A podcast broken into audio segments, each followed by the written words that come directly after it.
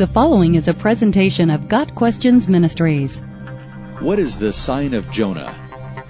The phrase, sign of Jonah, was used by Jesus as a typological metaphor for his future crucifixion, burial, and resurrection. Jesus answered with this expression when asked by the Pharisees for miraculous proof that he was indeed the Messiah. The Pharisees remained unconvinced of Jesus' claims about himself, despite his having just cured a demon possessed man who was both blind and mute. Shortly after the Pharisees accused Jesus of driving out demons by the power of Satan, they said to him, Teacher, we want to see a sign from you. He answered, A wicked and adulterous generation asks for a sign, but none will be given it except the sign of the prophet Jonah. For as Jonah was three days and three nights in the belly of a huge fish, so the Son of Man will be three days and three nights in the heart of the earth. The men of Nineveh will stand up at the judgment with this generation and condemn it, for they repented at the preaching of Jonah, and now something greater than Jonah is here. Matthew 12, verses 38 through 41. To fully appreciate the answer Jesus gave, we must go to the Old Testament book of Jonah. In its first chapter, we read that God commanded the prophet Jonah to go to the city of Nineveh and warn its people that God was going to destroy it for its wickedness.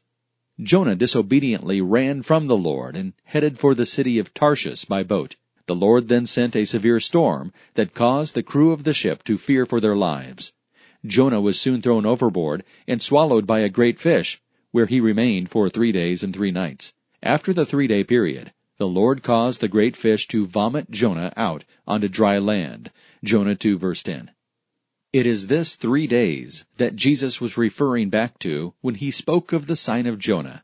Jesus had already been producing miracles that were witnessed by many. Jesus had just performed a great sign in the Pharisees' presence by healing a deaf man who was possessed by a demon. Rather than believe, they accused Jesus of doing this by the power of Satan. Jesus recognized their hardness of heart and refused to give them further proof of his identity. However, he did say there would be one further sign forthcoming, his resurrection from the dead. This would be their final opportunity to be convinced. Jesus' paralleling of the Pharisees with the people of Nineveh is telling.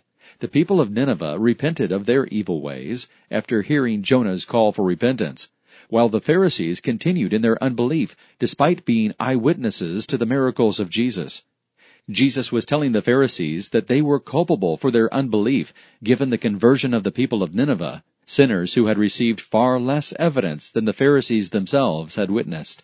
But what are we to make of the phrase, three days and three nights? Was Jesus saying that he would be dead for three full 24 hour periods before he would rise from the dead? It does not appear so. The phrase, three days and three nights, need not refer to a literal 72 hour period. Rather, according to the Hebrew reckoning of time, the days could refer to three days in part or in whole. Jesus was probably crucified on a Friday. According to the standard reckoning, Jesus died about 3 o'clock p.m. on Friday, day 1. He remained dead for all of Saturday, day 2, and rose from the dead early on Sunday morning, day 3. Attempts to place Jesus' death on Wednesday to accommodate a literal 72 hour period are probably unnecessary once we take into account the Hebrew method of reckoning of each day as beginning at sundown. So it seems that the expression three days and three nights was used as a figure of speech meant to signify any part of three days. God would often use signs or miracles in the Bible to authenticate His chosen messenger. The Lord provided Moses with several miraculous signs in order to prove to others that he was appointed by God. God sent down fire on Elijah's altar during Elijah's contest with the prophets of Baal. He performed this miracle to prove that the God of Israel was the one true God. Jesus himself would perform many miracles or signs to demonstrate his power over nature. The sign of Jonah would turn out to be Jesus' greatest miracle of all. Jesus' resurrection from the dead would be God's chief sign that Jesus was Israel's long awaited Messiah and establish Christ's claims to deity.